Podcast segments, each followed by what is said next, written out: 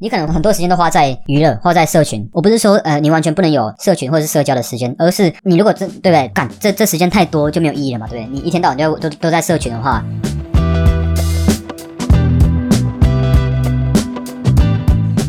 ，Hello，大家好，今天一样跟大家介绍一本书里面的看了蛮有感触的一个呃的一些内容，叫做《你的努力要配得上你的野心》，也是上礼拜介绍的那个作者，他的标题让我感触蛮深的。他的标题就是“你怎么过一天就怎么过一年，每一天怎么样的样子，就可以决定你是怎么过一年的样子，间接的也会影响到你怎么过你的一生。”呃，年底快到了哈，想问一下大家有没有许过一些新年新希望？因为快年底了，可能会有一些人说：“干，怎么又快过了一年了？这样怎么好像什么都没做，就又快过了这样？”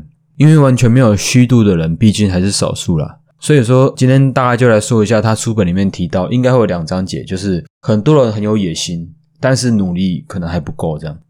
他说的这一章就是有野心这一部分，我觉得。你有野心、有梦想，其实是一件很幸福的事情，但不需要跟别人说。这也是他书本里面提到的，就是因为他是跟你，他是你自己跟你自己的约定，你自己觉得怎么样做会更好。现在的你跟你幻想的你中间差了多少？你想要去达成那个目标，那其实是跟你自己讲好就好，朝着更喜欢的自己迈进就好，不一定说一定要告诉别人这样。当然，我说的是刻意告诉别人。可以做有关梦想的事情，我觉得都是一件很幸福的事情。只差在你有没有每一天都做一些什么东西，让你每一天都可以更接近你的目标。我自己经历过一些事情，是我刚开始做觉得很难，但是我坚持下来，其实会发现坚持下来的心态反而更不会累。呃，我比较害怕的是那种想做但是又没有做的空虚感，就是你可能浑浑噩噩，不知道从小过了一阵子之后。反而我觉得那个更可怕，就是明明知道有什么东西要去做的，一直没有去达成。我反而觉得那种罪恶感跟挫败感才真的让人觉得很累。所以，如果大家有什么想做的事情，尽管是小事情，我反而会建议你从小事情开始做起。如果你是一个很难维持住一个兴趣的人，我反而觉得你从小事开始做，因为他所需要用到的意志力跟专注力其实更少。做小事的目的是为了让你的。意志力不要消耗太多在新的事情上面。再讲到刚才那个，就是在新年的夜里，就是新年新希望，对不对？什么东西都看起来很美好，所以就很容易许下一些愿望。但是我觉得，至少你意识到说你自己必须要更好。我建议大家在生活中，如果遇到什么想做的事情，不一定说要等到年底再开始，明天就开始，或下礼拜就开始。但，你如果没有什么事情的话，就是尽量早一点开始，就尽量早一点。像这个作者说的，如果你是小人物，就应该从小目标做起。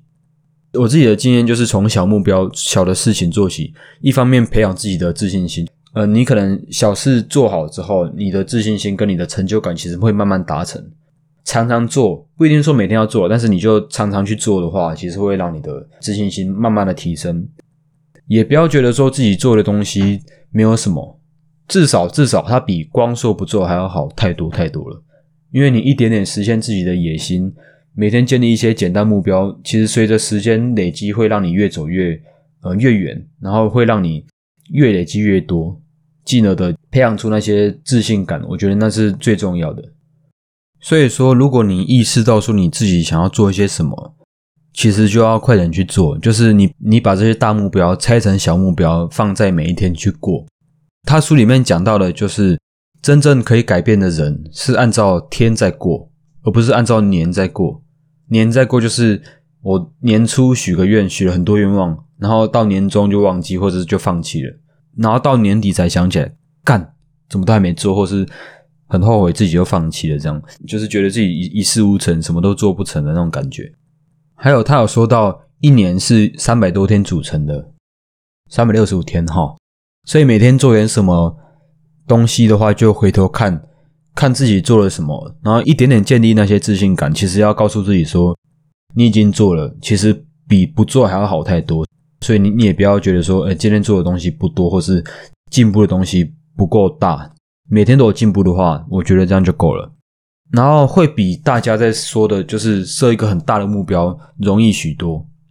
这边举个例子好了，就是你可能听到别人的目标都是我想要出国工作，我想要出国呃定居在国外之类的，这是大目标。但是你要告诉你自己说，你不可能一天就有办法做出这件事情嘛，所以你要设的小目标就是，比如说去日本好了，那你的小目标就是今天背前两页的单字，然后先练习说一些必备的片语之类的，萨瓦迪卡之类的，这样大目标是有的。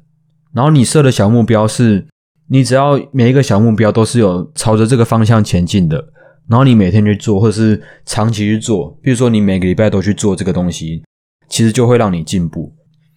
然后我刚才说到兴趣嘛，就说一下培养兴趣的话，我觉得你可以找一些乐在其中的方法。你可以问你一开始，呃，你最想学这东西，或是你最想要达成这个目标的初衷是什么？我那时候在考试前。在那边背单字，那真的很无聊。久而久之，我就会跟我朋友互考英文，考一些那种很奇怪的单字，那那种什么完全用不到的单字。我朋友就说我不知道啊，什么单字这样，他就他就会很无言说，我怎么我我们在考那些很奇怪的单字这样。但是其实这这期间我们也呃算是得到一些乐趣吧，可能用不到单字，但是呃想到就会想要问一下，或者是想到就就会想要互考对方这样子，呃终究可以找到其中的乐趣。进而的让自己变得更容易学下去，反正你都有学到嘛，对不对？你干嘛弄得那么痛苦，对不对？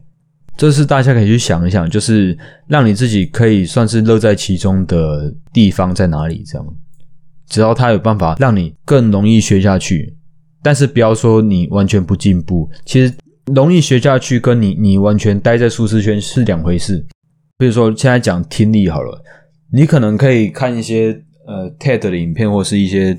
简单的影片，但是你意识到说你其实没有在进步的时候，你就要再往更难的地方，但是也不要到太难，就稍微难一点点，有没有？然后让你自己有挑战性，但是又不会觉得说到太难。重点是要有乐趣吧？我觉得要有乐趣的话，可以让你更容易学下去。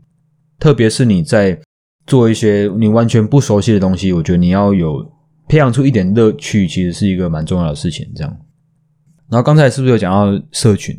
好。不然讲一下社群，其实在我学习的期间，其实是一个蛮大的阻碍吧。不管是我的学习跟我的培养一些新技能，其实都是蛮大的阻碍。特别是我觉得坚持吧，坚持做一些东西，我觉得社群是一个致命伤。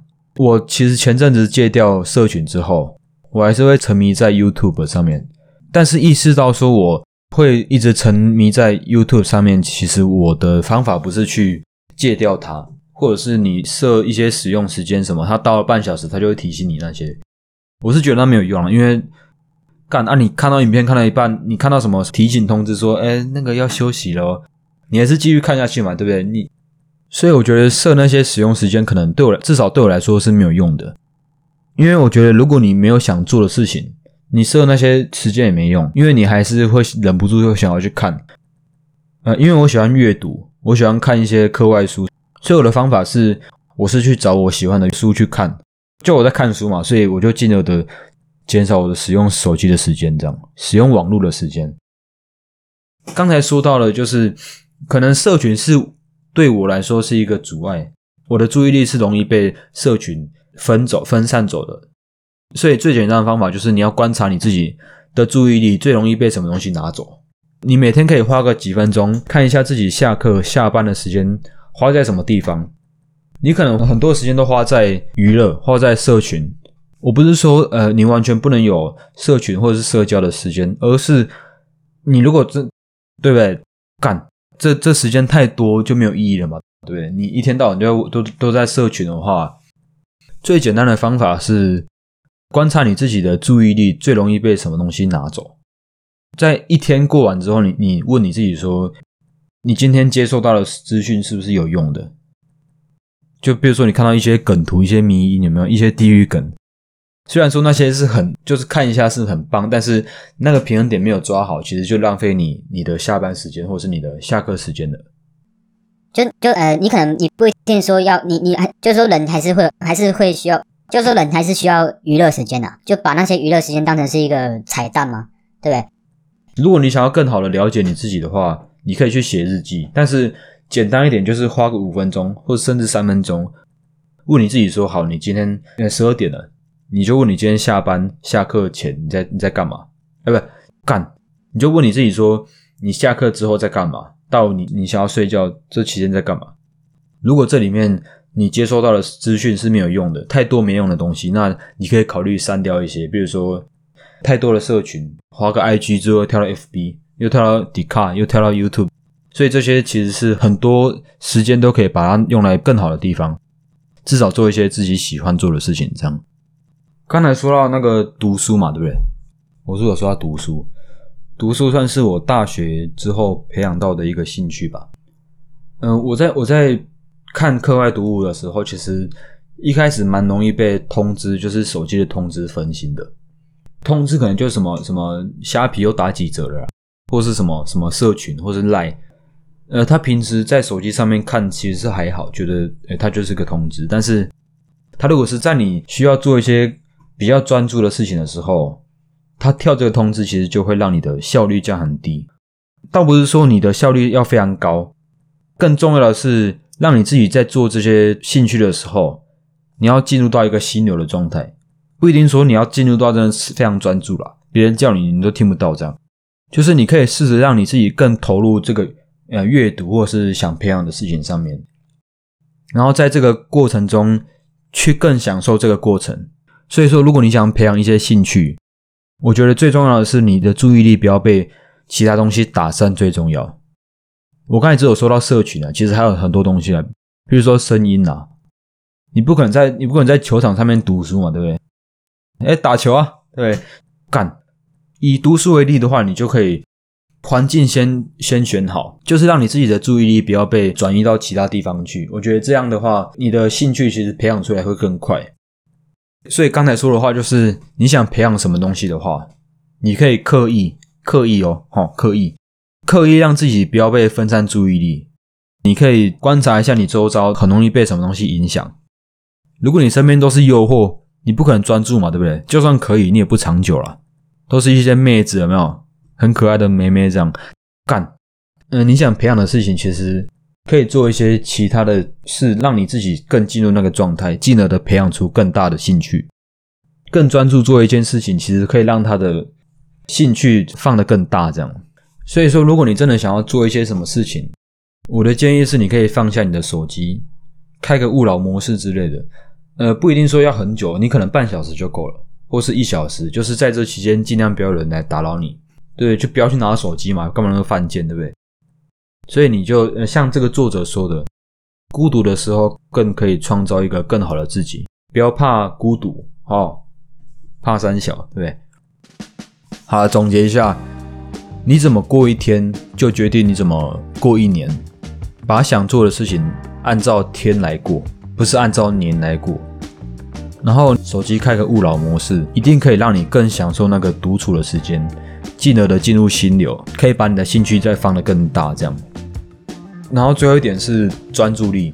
哎，我觉得专注力真的是很宝贵，尤其是在网络时代吧。比如说，IG 说有人标注了你。干你这看了谁不想看，对不对？进而你的专注力就很容易被抓走。应该说，把你的专注力放在那些自己更在意的事情上面。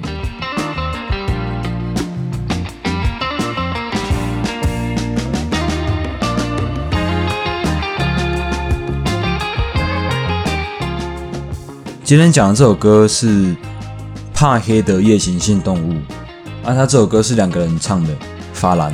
跟迷先生的圣号这首歌主要的词是迷先生的怕黑这首歌，然后里面再接上一小段的夜行性动物这样。啊，这次主要是法兰在唱的这首歌，我最喜欢的地方是他编曲的地方。一开始那种低沉的鼓声配上法兰的歌声，有一种很悲伤的感觉。